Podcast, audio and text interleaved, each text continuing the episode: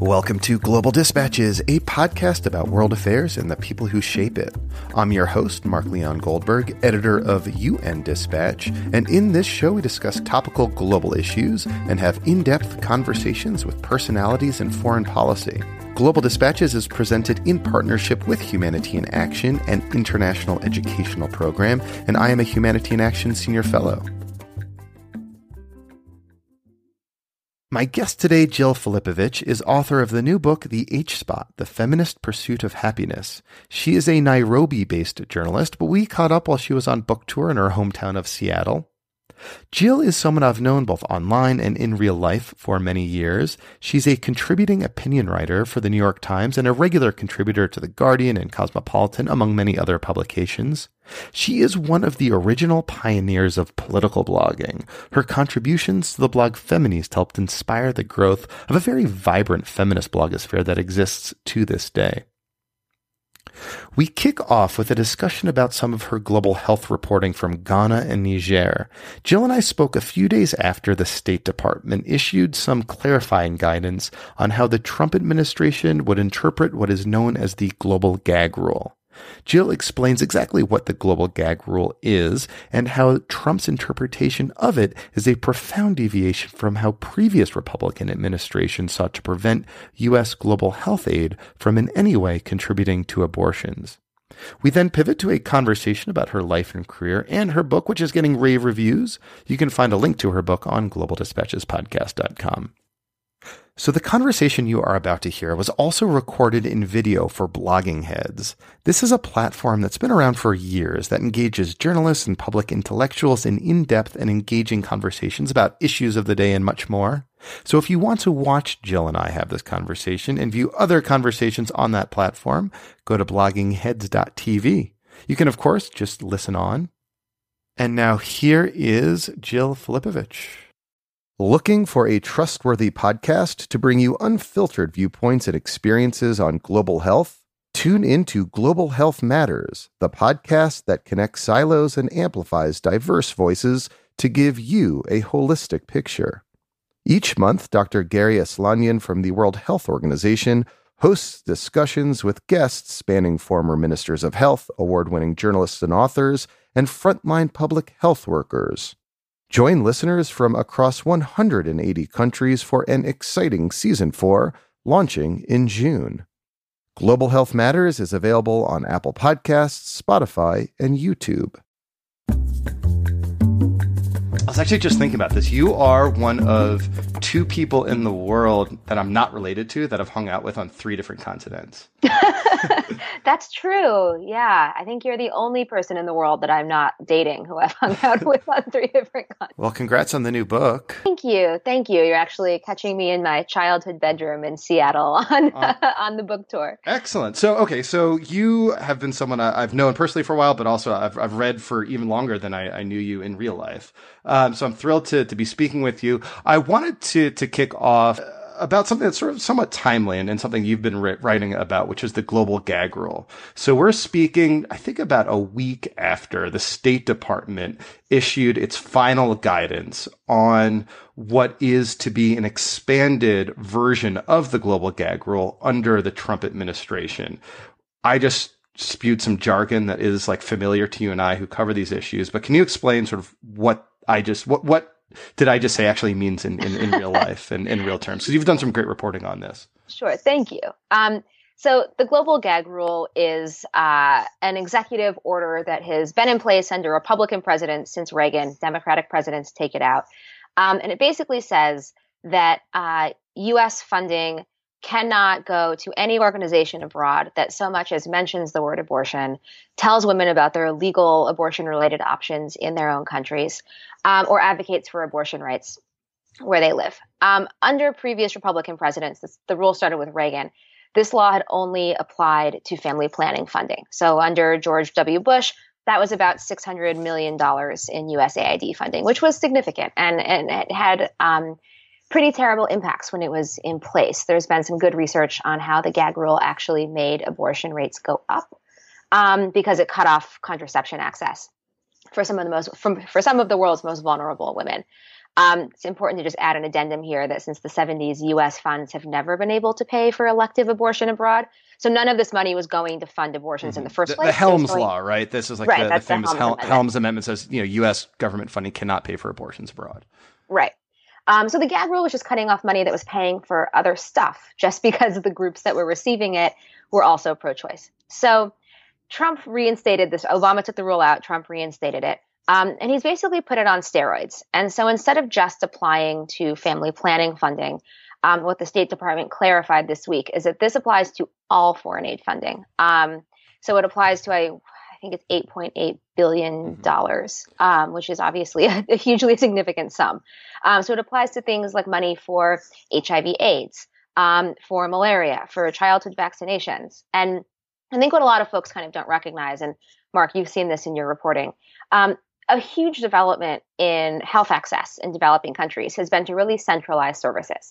So to say that, you know, if you're going to get your health care, you can get your kids' immunization, you can get your malaria pills, you can get your contraception, um, all in one place. And so what this has effectively done is say that if you're the, you know, the midwife who's offering um, somebody's HIV medication at this centralized location, you're their primary caregiver, and that woman comes in and she says, I'm pregnant and I want to end the pregnancy. If you're receiving any US money to pay for her AIDS drugs or her kids' vaccines or her malaria medicine, you either can tell her the, the truth about her legal options if abortion is legal in that country and lose your US funding. Um, or you can lie to her and refuse to give her the medical information that you as a healthcare provider should be obligated to give. And and the the global health NGO people that that I've been talking to since this guidance was clarified, and I say it needed to be clarified because the the initial global gag rule order was issued like on the fourth day of his presidency, but like a lot of those initial executive orders, it was like very sloppily written and could have been interpreted in a few ways. And it turns out it is in fact like they do mean what they say when they mean like all global health funding, yep. not just interpreting it in the funding. worst possible yeah, way. so so it's a very expansive in, interpretation and and yeah, yeah, to, to, your point about this, there has been, as you said, this trend in, in global health and, and in healthcare delivery in the developing world to integrate care across different sectors. So you just go to that, again, as you said, that one place. And I was talking to someone in the global health NGO community when news of this uh, expanded interpretation came out the other week or this week, earlier this week. And she said that, you know, it's not like we can build another hospital down the road, you know, that doesn't do like, uh, uh that doesn't like refer people to uh, abortion abortion centers where in, in, in countries where abortion is legal. So it's, and, and the uh, somewhat irony here is that it's, you know, obviously cheaper and there's been a lot of US pressure to integrate care because it is cheaper and more effective. Right. And I mean, you also have this dynamic um, where a lot of countries, and, you know, Ghana, I think, is a really excellent kind of illustration of this, where you have these kind of mobile midwives. So, especially in rural areas where there isn't great healthcare delivery, um, especially for contraception. You have midwives who go door to door and talk to women in the home and men too, but it, the reality is it's usually women um, about their kind of whole family health. So they talk about are you pregnant? What are you eating? Can we get you prenatal care? Um, let me tell you about contraception and kind of break down misconceptions about that. Are your kids immunized? Here's the immunization schedule that you should probably follow. Um, and it's pretty, it's been incredibly effective at really creating these links between women in their homes and then health centers. Um, and the midwives can also, you know, deliver services directly. So they can, they can bring um, a Depo-Provera shot. They can bring a pack of pills. Um, and in Ghana, some of these midwives, not all of them, um, but some have also been trained in basic abortion care. So, you know, if you're, if you're talking about the Ghana Health Service, which is delivering these services, which is also sometimes when, when, women ask and it's necessary, referring them to private clinics um, many of which are going to lose funding under the gag rule. Um, that is such a fundamental disruption in this really hard won health victory that these countries have been assembling, right? This has taken decades um, to rebuild trust in the public health system and to create these linkages um, and to train and educate healthcare professionals. And this is incredibly disruptive to that. And uh, it, it, it's sort of I, I, should say your your point of, about like the the sort of midwives that go out into the world. Sometimes they're called health extension workers. Um, I, I, think maybe in, in one of our trips together in, in Cameroon, we, we visited some, some groups that, that do this kind of health extension work. But in general, this is again, like another one of those key innovations in delivering healthcare to rural places that are among the poorest places on the planet that like previously to these like mod, this, these basically nurses, these trained nurses that go out to villages and are like, are the point of care, the point of access in which these rural communities can access healthcare, whether it's like a malaria pill, whether it's like getting a measles vaccination, but also perhaps in some cases, um, you know, a, a, referral to like abortion services if abortion is legal in, in that country. And, and so now if that health extension worker continues to, I suppose, say that abortion is legal in that country, that that could be an option given your circumstances, that person will also no longer be able to, you know, deliver that measles vaccine. That, that's, that's the big concern, I think. Right. So, and where this even gets even more insidious, um, I was in Niger a couple months ago doing a piece for The Guardian on contraception access. And abortion is illegal in Niger. Um, and, you know, there's a few very limited circumstances where you can have a legal procedure, but for the most part, abortion is widely outlawed. So there aren't really organizations providing legal abortions in Niger. Um, instead, you have organizations like, for example, Marie Stopes, which is one of the biggest um, uh, sort of women's and reproductive health uh, chain of clinics around the world. Um, so Marie Stopes is in Niger. They are in rural villages in Niger where there's there's no one else. I mean, this is not like New York City, right? I mean, this is these are some of the furthest flung, um, tiny, tiny rural villages um, in the country who have not had consistent healthcare delivery, certainly haven't had contraception delivery. So in these places, abortion is totally off the table in the first place. But what Marie Stopes is bringing is contraception. Niger has the highest birth rate uh, per woman in the world. So women have an average of seven kids. It, by extension, has incredibly high rates of maternal and infant mortality. So what Marie Stopes is trying to do is not necessarily to get women to have fewer kids, um, but just to space their pregnancies so fewer women die. Um, and it's been a pretty successful venture so far. Um, they're making, you know, incremental but small progress. Marie Stopes is going to lose all of its money under the global gag rule. They're going to lose money in Niger, even though they don't provide abortions in Niger, because they provide abortions elsewhere. And because in other countries, they do tell women their legal rights. Um, and they also terminate pregnancies in places like, you know, Ghana, for example. Um, but because they're a global NGO, that uh, that funding pool is going to affect all of their services. And, you know, you think about this clinic, you know, I, I visited one in Niger where it is Marie Stopes that is in there, you know, I think three or four days a week. There were dozens of women in there to get free contraception, to ask whatever questions they wanted, um, to hear about contraception for the first time for many of them, um, in an effort, you know, to to make their themselves safer and to make their families safer and healthier, and to have fewer children who die and to lower their risk of dying themselves you know, and the idea that you would call that, you know, a pro-life policy to me is, I mean, it, it it's an, an offensive misuse of the term. Uh, though it's probably fair to say that um, Marie, under like a, a more restrictive interpretation of the global gag rule that was in place during the Bush years, Marie Stopes would still have lost its its uh, funding in, in the circumstance you just described, though, right? Yes, and they lost it in the Bush years. and, and they did lose in the Bush years. right. And, yeah. Uh, but I, I, guess what makes this version of it so much more intense is that every global health organization around the world who receives U.S. funding, whether it's for like child nutrition or measles or something having nothing to do with reproductive health at all, still has to certify that they, that none of their branches, none of their subcontractors or grantees uh, have anything to do with, with abortion. Right. And, you know, in, in the context of how a lot of these organizations actually operate, I mean, that becomes near, it, it becomes extremely difficult. I don't want to say impossible, but, you know, for example, um, in many countries, like, so in some of my reporting in Ghana, this was a thing that came up again and again. You have these consortiums of health professionals who all meet, right? Um, people that kind of work in these overlapping spaces in reproductive health, in preventing malaria, in childhood vaccinations. And, you know, you have organizations and quarterly meetings and task sharing agreements um, and just kind of ongoing conversations of, you know, what are you seeing at your health centers? What are we seeing at ours? What kind of innovations are we working on? Where can we share some of the burden of healthcare delivery?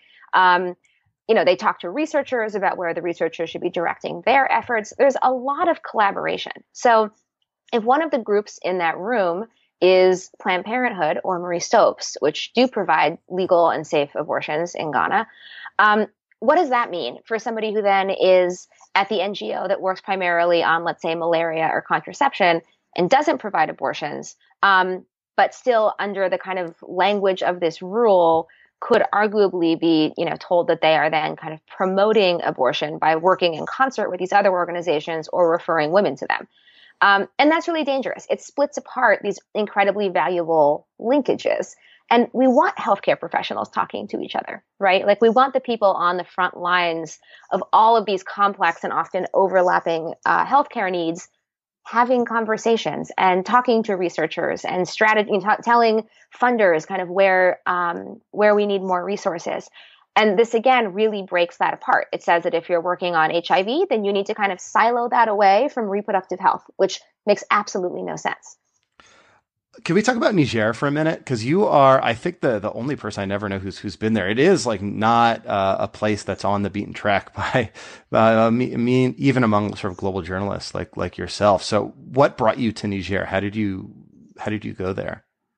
Yeah, so I went uh, for two stories for the Guardian. Um, one was about why Niger has the highest birth rate in the world. So, like I said earlier in the conversation, women in Niger have an average of seven kids and my editor was curious, like, well, why why is that? What what is the kind of complex set of factors that's leading uh, to that statistic? Um, and then I also went to do a story on girls' education. Um, you know, I think you are seeing an increased number of journalists go to Niger, but it's a lot sort of about migration stories, which are which are really important. Um, but there is much less attention paid to the fact that Niger is you know, healthcare wise, certainly one of the most underserved countries in the world, um, and certainly the most underserved place that I've ever been. So, what what did you find uh, about the the um, the high birth rate question? Like, what how like was obviously it's, it's, a very complex answer, but like, what what did you conclude? Was it really mostly lack of access to contraception? No, which is what was so interesting about it. I mean, that was kind of one of my assumptions. That was my in, assumption, right? was like, you know, I there is there is a lack of access to contraception that that is real, especially um, in rural areas, and Niger is a very very rural population, so that's an issue. Um, but really, what seemed to be driving the high birth rate was a deep cultural value put on large families. So you would talk to I would talk to women, and I would you know who would have a woman would have five or six kids, and I would say, well, how many kids do you want? And she would say ten, or nine, or twelve. Um, whatever it was was always higher than what you know seemed to me higher to be a very seven, large family because that's the higher average, right? Right. So there was um, also a, an interesting study done in Niger about how many children people want, and women say that they want an a- women on average said that they wanted nine, and men on average said they wanted I think eleven, and people have on average seven. So people are actually having fewer kids than they say they desire, um, which is really interesting. Um, and so obviously, you know, contraception delivery is important, but you can give people all the contraception in the world. And if they want to have nine kids, then, you know, just having access to birth control isn't going to make them have three. Um, so part of what uh, reproductive rights organizations in Niger are doing is not trying to say like, okay, no, you should only have three kids. Like that's not going to work and it's paternalistic. Um, what instead they're trying to do is get women to space their kids. So when you have seven or nine or 12 kids right back to back and you don't space them every two years, it weakens your uterus. it, you know, makes the uh, probability of dying in childbirth astronomically higher. Um, and it also makes for less healthy babies. So the sort of education piece on it is telling women, okay, you need to wait two years after a birth, let your body heal and recover before you have a second child. Um, and then on the kind of cultural piece of it, a lot of girls get married, you know, right around the age of 15. So you do have a pretty significant adolescent marriage issue.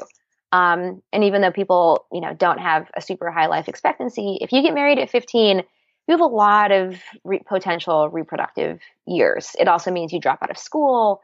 Um, it means your family is more likely to live in poverty. Uh, you have huge numbers of men that go abroad, usually to Ivory Coast, um, some to Ghana, some to Nigeria and basically kind of send money back, come back a couple times a year, um, get their wives pregnant, and leave again.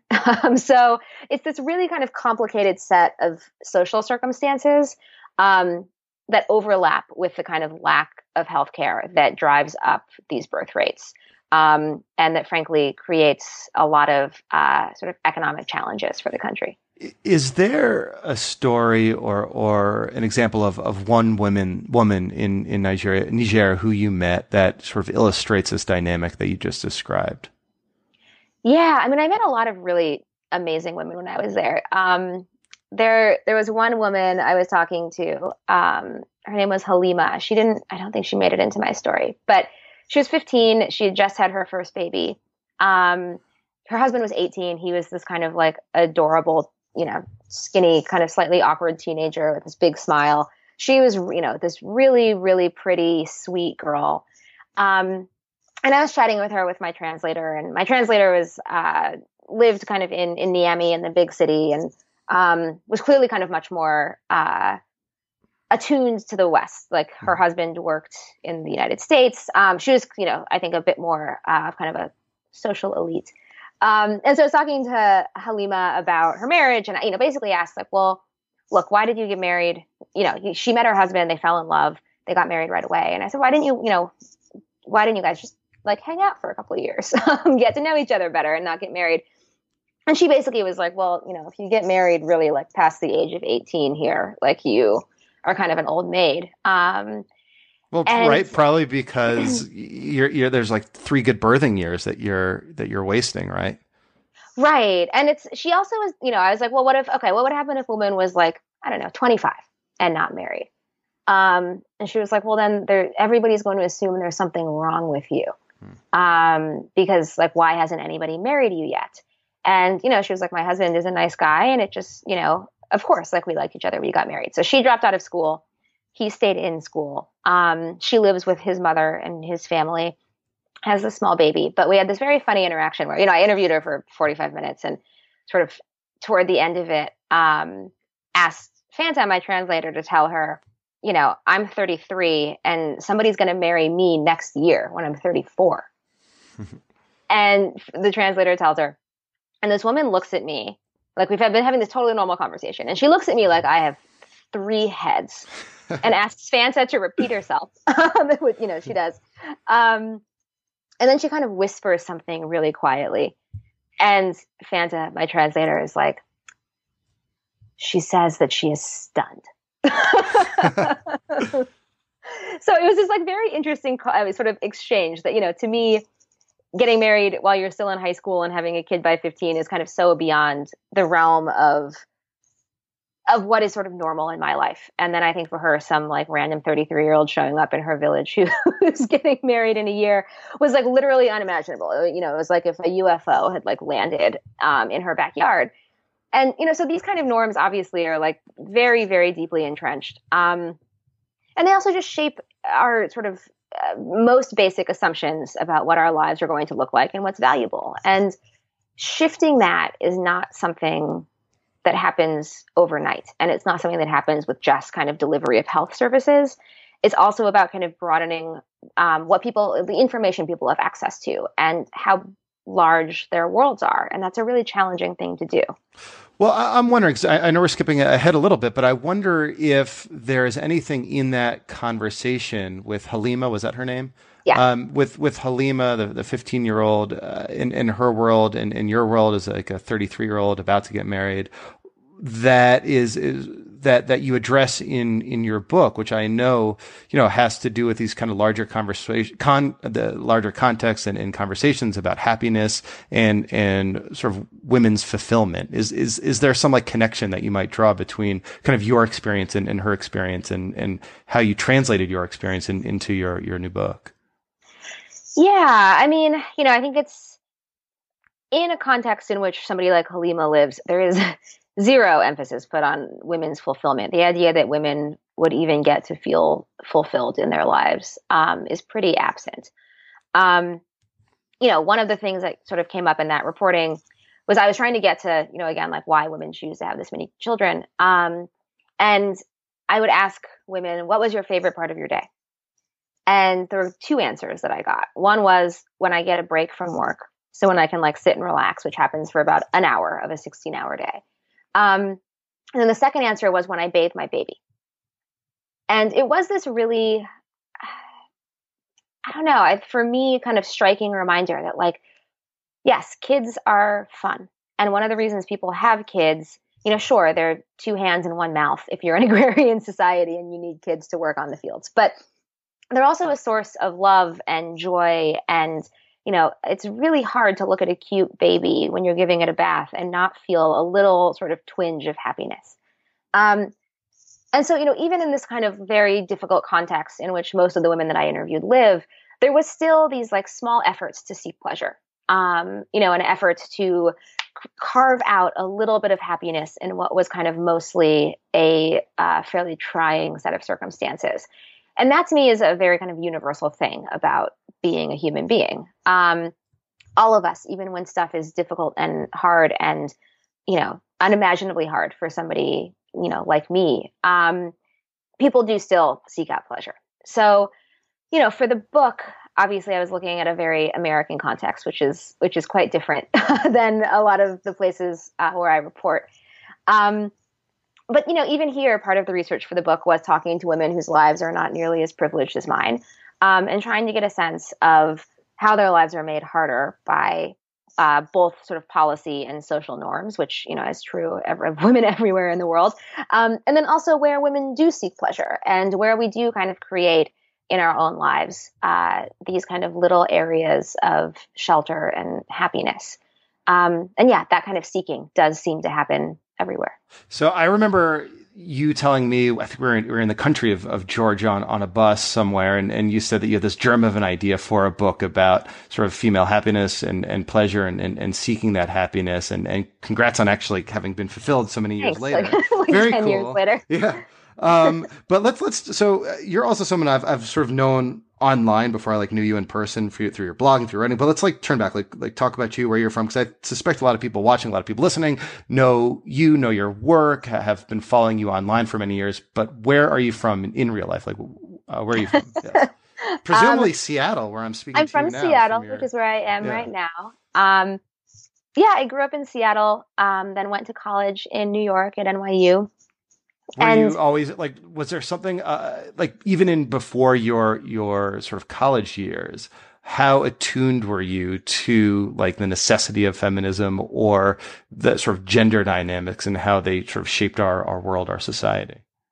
Yeah, I mean, I think I was very, you know, since kind of being a kid, very um, interested, I guess, uh, in those creatures that I kind of saw as vulnerable. Um, so, I mean, I was like a, a, baby animal rights activist. You know, I remember being in like fourth grade and getting all of my classmates to write letters to Procter and Gamble to ask them to stop animal testing. It's like a Lisa um, Simpson style, right? Yeah, yeah really. Um, so, you know, I think was always interested in injustice, mm-hmm. um, and I, I, I also think as kind of like a young a girl it was very hard to kind of think of myself as somebody who may be on the like unjust end of the world, if that makes sense. It was easier to kind of look downward and think like, who is sort of smaller than me and being treated worse? Um, and that, you know, when you're 10 and, and female seems to be animals. Um, and so that was kind of a locus for what I found interesting. Um, and it really wasn't, I mean, I, in, in high school, you know, I wrote for the school newspaper and always loved writing and wanted to be a writer. And wrote a lot about, you know, sort of racism at the school and economic inequality and sort of perceived injustices. Um, but certainly was not particularly attuned to feminism. Um, and it was something that I thought sounded kind of old fashioned and a little bit uh, stodgy. um, and it really wasn't until I got to college that that sort of that the feminism thing really clicked and I sort of shifted my views on it and that became a real focus of my writing and my work. Well, was there uh, like a moment when that sort of light bulb went off for you when you were in college that you sort of discovered that feminism was, you know, this this real important, powerful and, and currently relevant force? There was, and it's this really sort of cliched story. Like I wish I could say that I had this like great moment of personal awakening, but it was a women's studies class um, that I didn't even want to take. Like I was, I was in the last orientation group. Um, all the classes I wanted were full. I got stuck in this uh, gender studies class. And the first day, the professor passed out uh, these surveys just to kind of get a sense of who was in the class about, you know, what our backgrounds were. And one of the questions on the survey was, "Are you a feminist?" And it was like circle one, yes or no. Um, and I remember staring at that for, you know, which for like the whole class, basically being like, well, I'm not like a feminist, but I, it also feels so like weird and stupid to say no because obviously I believe in women's rights, and I just I sort of couldn't decide. So, uh, and I think I ended up circling no because I was like, if it takes me an hour to figure this out, then I, I mm-hmm. guess the answer is no. Um, well, that kind of got me thinking. Okay, well, what what does what is feminism really? Um, and you know, through that class, read a bunch of books and had a lot of interesting conversations, and had my baby feminist eyes opened wide. So this was probably what, like the early two thousands. This is 2001. So I- I'm wondering if like your if like a person in your situation now, kind of coming from this kind of very kind of similar circumstances where like land at that was an NYU. Uh, yeah. So would like land in that freshman NYU course, if they would have that same kind of hesitancy, or at least from my, where I, where I sit, it seems that like we as like a society have become a little more aware and conscious of like feminism as like a, an important sort of force and not something that is like, you know, the, the bra burning, burning kind of era. Yeah, I think it's a totally different landscape. I think you're right. I mean, I think any kind of young woman who wound up in that gender studies class had probably already like been on Tumblr and, you know, could drop terms like intersectionality, right? Like there's so um I mean, feminism I think has been so uh increasingly accessible because of the internet. Mm-hmm. Um it's it has become cool, um, which I think there are some downsides to that, but overall is probably a good thing. Um, and you know, I, I talk to young women on college campuses pretty regularly. Um, I see them on social media. It seems like feminism as sort of a movement is more relevant in the lives of young women today than certainly at any other point um, in my life. Well, and, and I, I, should say, like to to your credit, you you're part of the reason that's the case. I mean, you, uh, you along with like the Jessica Valenti and, and Vanessa Valenti who started feministing, you started feministe. Like like these were like really important you know, online resources for so many years, like around that era for people who are trying to, you know, discover themselves, I think, and, and, understand a little more about like feminism is. It, I mean, it taught me a lot, and I was like a, a man your about your age at the same time. So, how how did you, I guess, gravitate towards writing about these issues on the internet and kind of being that pioneer that that you became in that era? Yeah, so um, and I always knew that I wanted to write. So I studied journalism and politics in college. Um, and sort of right at the front end of the of the blogging craze, um, I was working at uh, a magazine, and I didn't necessarily have a ton to do in my, my summer internship. Um, and was also an editor of the college paper, and our conservative columnist um, who is also a friend of mine, had started this blog. And, you know, he wrote all kinds of, you know, sort of conservative opinions, all of which I found totally wrong and reprehensible and would spend like half my days at this internship, like commenting on his blog. And he finally was just like, Jill, just start your own. Like, you don't need to use my comment section. So I started um, a sort of very small blog, which lasted for, you know, maybe nine months. Uh, and then Lauren Bruce, who's the woman who founded Feministe, uh, who's this incredible woman who she lives in Indiana at the time. She was a pretty young single mom um, living in Lafayette and started the blog as kind of her uh, route to, to, the outside world to have these kind of conversations with people all over the country. Invited me to join on and start writing with her on Feministe. So I did that in I think 2004 2005. Um, and you know, sort of in this time studying journalism, I had thought I wanted to be a journalist. Uh, but I was also in college during the Bush years. And the sort of run up to the Iraq war and the way that I felt like the journalistic establishment really kind of fell down on itself um, after 9 11 made me extremely skeptical. Um, so ended up going to law school instead because wanted to do sort of more advocacy work. Um, but yeah, blogged the whole time and was sort of blogging on the side and writing about feminism, which you know during college had become this kind of very animating issue for me. Um, and just sort of hit it at the right time. You know, like you said, it's when feministing was starting. There was this increasingly large ecosystem of feminists and political blogs, and we all kind of like found each other on the internet, and it, it felt really cool and exciting. Well, was there a moment you recall where you something you wrote you felt like had an actual real world impact? That here you are, kind of writing this blog in the early days of blogging on on feminist issues, where um, you actually sort of feel like you made like a, a, like a meaningful difference in in sort of a tangible way? That's a good question. Um, yeah, I mean, it's, it still happens sometimes. We're all, I mean, the f- sort of first email that I got from, you know, a young woman who was like in high school being like, I feel like I'm the only person at my school who thinks about this stuff. And you've made me think about this differently, you know, and I want to be a feminist writer too. And how do I start? Um, you know, the first time you get one of those emails and you're mm-hmm. like 20 and you're like, well, I'm also a child. So I'm not, I'm also not totally sure mm-hmm. how to answer that. Um, but it feels amazing. You know, I, it was a weird thing.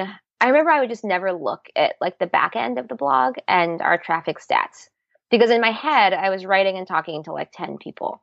Um, anytime I would look, it was like, you know, a million people were on your site this month. And it was like, okay, I need to not know that. that's that's not information that I that I can have. Um, I think sort of with with hindsight, it is easier to see the impact that these blogs had. Um, at the time, it just felt fun and kind of cathartic. But you know, I think you look around at the sort of early folks in the blogging days. Um, you know, Jessica Valenti, even people like Ezra Klein and Matt Yglesias and, you know, folks that got their start um, on these kind of small blogs and we all felt very rebellious, you know, are now people that are really shaping kind of broader public thought in mainstream publications. Um, and I think that's really cool. And, you know, I, I do think it's having a pretty uh, significant impact in how we talk about these issues. No, I, I feel privileged to have known all of you when. um, so how, at what point did you make, decide to make that kind of big, like early to mid career switch. I mean, you had gone to law school, you were a lawyer, uh, but now I know you, the world knows you as like a journalist, author of, of the new book. What inspired that uh, switch? And, and like, how did you, I suppose, some of the courage to do so? Um, so I worked at a law firm for about three and a half years. And to the firm's credit, it is a great firm. It was super progressive. Um, my job was fine. Like it wasn't, you know, I wasn't miserable. Um, I got to use my brain, which is not a thing a lot of people get to do in their jobs. Um, it was challenging. My colleagues were nice, but it certainly didn't feel super fulfilling. So I was working as, you know, a, an early career lawyer at a law firm, which is very demanding. Um, and then I was also writing part time. So I was writing for the blog. And by this point, um, writing opportunities had expanded out a bit more as well. So I was writing a little more regularly for The Guardian, um, I did a little bit of stuff for the Huffington Post. I had been an editor at Alternet for some chunk of time in there. Um, so I had kind of these two careers going on. Uh, and it just wasn't sustainable. I ended up getting really, really sick. Um, sort of, sort of variety of stress related physical ailments um, that, you know, kind of knocked me out. So after about three and a half years and, you know, having a conversation with a law firm partner who was basically like, you know you have to pick. This this is not you know you can't do both of these things forever. Um, i decided i would try my hand at freelancing. Um, and you know saved up a little bit of money still had still do have tremendous law school loans that are more than my rent um, but decided to give it a go. And it certainly is not an easy thing and it has not been a particularly financially stable thing but it, it has not been something that i've ever looked back on with any sort of regret, even when I have like twelve ninety nine in my bank account. That I mean that I mean that's like just kind of going going crazy from like one of the highest paying jobs you could have to one of the lowest paying jobs lowest. yes. Well, there also must be a freedom about like, you know, not being like attached, right? It's not like something, you know, I have two kids. It's not like something I could like think of doing now. You know what I right. mean? It's like, uh, not that I would, I would want to become a lawyer and stop being a professional, whatever it is I do. Um, but I mean, that, I mean, that there, like I, I, mean it must have been like in in a way liberating in and and you know to the point of of your book like your own kind of pursuit of something that is fulfilling and and is not just something you have to do but something that you like want to do. Definitely. Um you know i don't want to downplay the kind of real financial stress that this causes. Um and you're right i don't have kids. You know i had a cat to feed and that was it. So that it felt much more manageable and I think my calculus would have been very different if I had been responsible for really anyone but myself. Um, but yeah, I mean, you know, I remember being a lawyer, and you know, I was I was making a, a good amount of money, but all, almost all of it was getting thrown toward my student loans. So I was still living with like a roommate in Brooklyn, um, and trying to live fairly reasonably. But you know, I didn't have a lot else that really made me happy. So I remember like I would just like shop online like three times a week just because like hitting the click button would be this little surge of you know some sort of like positive chemical um, that I wasn't really getting anywhere else in my life. Um, and it was interesting to see when I started freelancing. I mean, not only could I, I guess, not afford anymore to do a lot of that stuff, but how much I just didn't crave it because so so much of um, just what I do professionally feels like a gift and not a job. I mean, I just get to talk to interesting people all day and like write what I think on the internet, and people pay me money for it. Um, that's amazing, and I sort of can't imagine uh, anything better. So, where did the uh, germ of the genesis of the idea for your book come from? Yeah, so I mean, it came from writing about kind of the same, uh, often sort of depressing topics over and over again. So, you know, the kind of dark joke is that I've been on the rape and abortion beat for 10 years.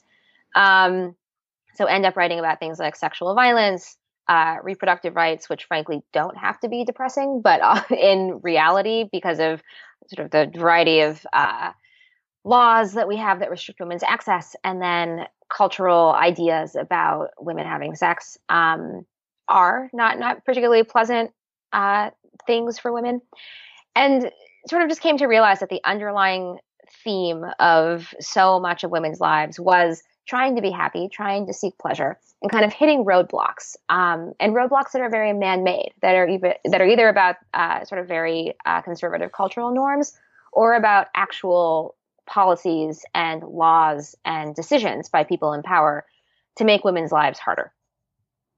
Um, so that was the idea for the book. Like, what would it look like if if this stuff didn't exist, um, and if women got to kind of set out what a happy life looked like? So I, I read the excerpt in in the Times, which is great. Um, I have not read the book yet, but like, what what are your big conclusions? Like, what what do you find? Like, what is there like a policy prescription for this?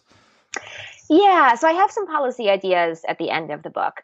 Um, the sort of big thing I was trying to get to was this idea that our laws, policies, and institutions have really been created by men and for men, and by and for a pretty small group of men, right? The men that kind of looked like the founders of the country, so men who are relatively wealthy and white.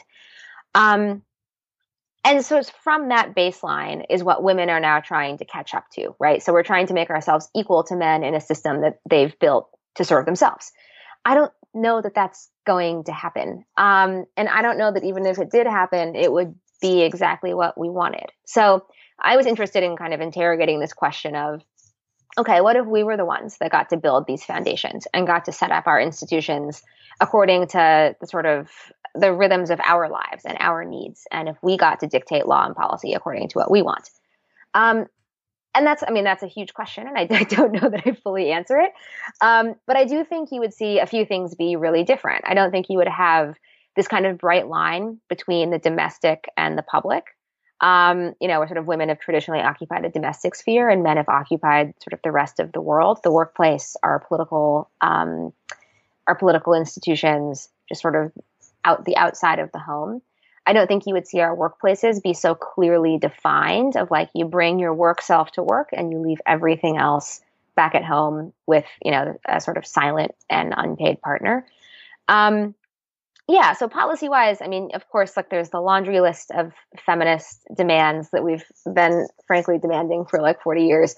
Uh, things like paid parental leave. Uh, i would love to see universal childcare um, instead of just mm-hmm. affordable childcare. Um, but you know I'd, one of the goals of the book is to also kind of get people thinking of well are we just trying to kind of patch up holes in a broken system? Um, or is it possible to sort of rebuild some of these things from the ground up so I hope that that's more of a starting so, point. so what, yeah, I mean, so so what does this have to do with with happiness?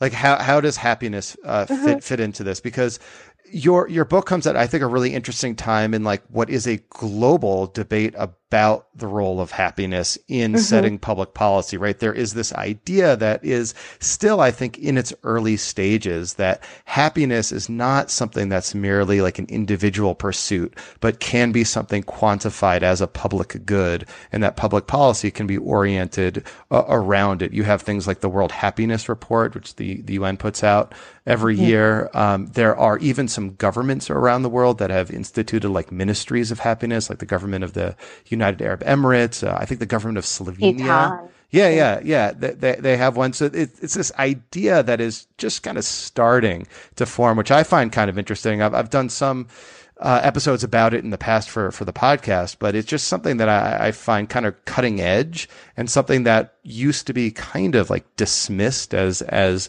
not like serious, uh, or at least in like from a from like a public policy standpoint, but more and more is gaining acceptance. So I'm mm-hmm. wondering like how the ideas in your book kind of fit into that larger conversation, that larger debate.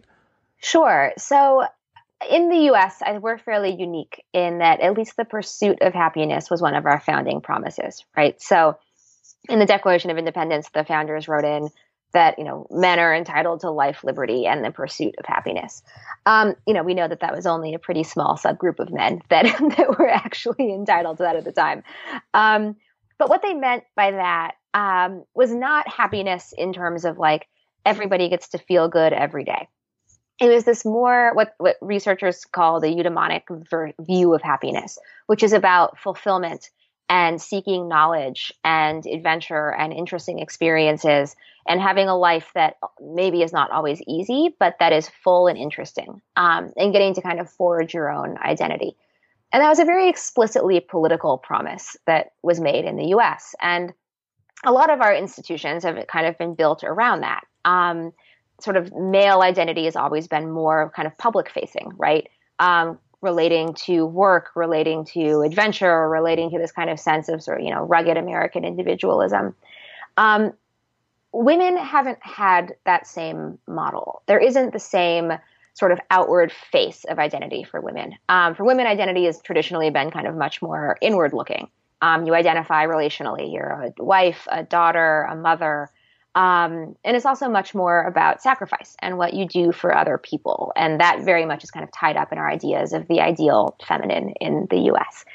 Um, and yeah, so, uh, you know, I was sort of interested in okay, we, this is the, the founding point, this promise of the pursuit of happiness um, that our political system has very much been, you know, set up uh, to bring to a certain certain uh, proportion of the population. So, what would a female pursuit of happiness look like? And how can we create the landscape that will allow women to, you know, both, you know, pursue the sort of individual uh, fulfillment that comes with a happy day to day life, but also this bigger idea of what a happy life means. What is it, you know, what would it look like for the government to help women to pursue identities that are not purely relational, um, to pursue adventure, to pursue knowledge? Um, and yeah, so uh, the World Happiness Report is something that I quote in the book and and rely on, um, and that relies more on kind of like day-to-day policies can promote that, and I think that's really important as well. Um, but I think kind of taking these things twofold and saying like, how can we promote kind of day-to-day pleasures, um, but also how can we set up a system in which women are able to really forge their own paths um, the way that at least a small subgroup of men has long been able to is a really worthy feminist goal. So, what kind of like pushback are you getting? Because this is kind of, if not radical, it's, it's like controversial and, and radical, I, I, would say, to at least a certain subset of, of people. Like, what what kind of responses are you having so far? I mean, I know we're, we're talking about the Bush book was published two weeks ago. Yeah, it came out on May second, so it's still it's still pretty new. Mm-hmm. Um, you know, I would say the, the response has been overwhelmingly positive, which has been really, really nice. Um, where I have gotten pushback is you know primarily this idea that happiness is a little bit frivolous right? Mm-hmm. that look you know we are in donald trump's america right now. Um, there are people who are you know suffering who are being deported.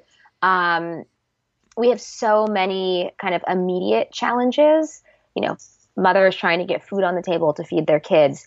Is happiness really the thing that we should be focusing on? Isn't this kind of like a bougie endeavor.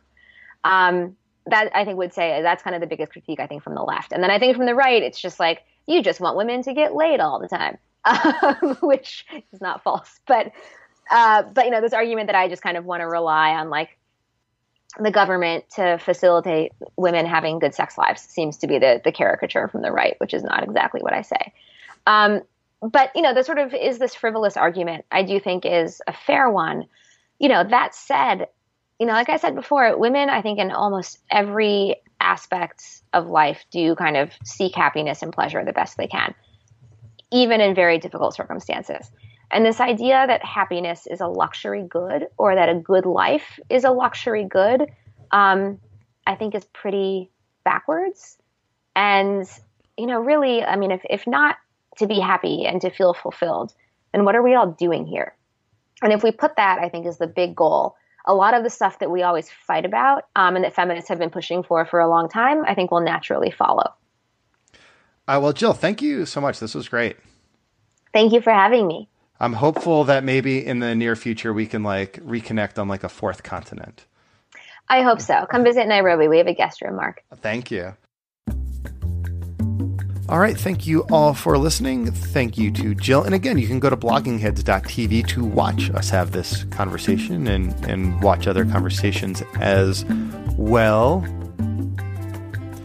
huge favor to ask before I sign off. If you are a regular listener to this show, could you please leave a review on iTunes? It really helps boost the visibility of the show uh, among other people who are searching for shows about foreign policy and world affairs. The way in which iTunes ranks shows in their search results is, is basically weighed heavily on the number of reviews it gets. So, more reviews, more listeners. It's a virtuous cycle. So thank you for contributing to that and leaving a review.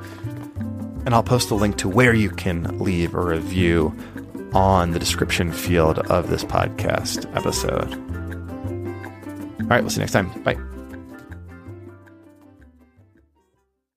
The views and opinions expressed in the podcast are those of the speakers and do not necessarily reflect the policies or positions of Humanity in Action.